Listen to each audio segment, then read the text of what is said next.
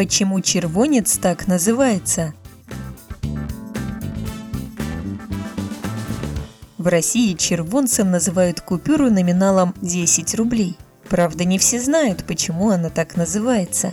Слово «червонец» образовано от червонного золота, высокопробного драгоценного металла, который имеет червонный, то есть красноватый оттенок. Червонцами сперва называли иностранные монеты, чаще всего голландские дукаты и венецианские цехины. Во времена правления Ивана III в России начали чеканить собственные золотые червонцы, которые, правда, использовались в основном как наградные знаки.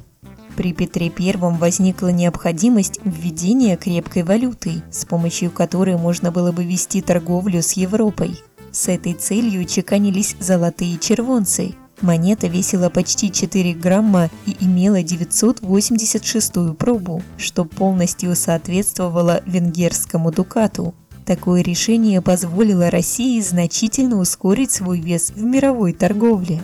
В СССР во время денежной реформы 20-х годов 20 -го века власти обменяли старые обесцененные рубли на новую обеспеченную золотом валюту – червонец. Именно это название выбрали в том числе и по идеологическим соображениям, ведь червонный – это синоним слова «красный».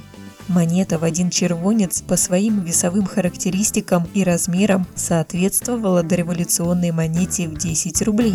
Отсюда и пошло заблуждение, что червонцы всегда были эквивалентны 10 рублям.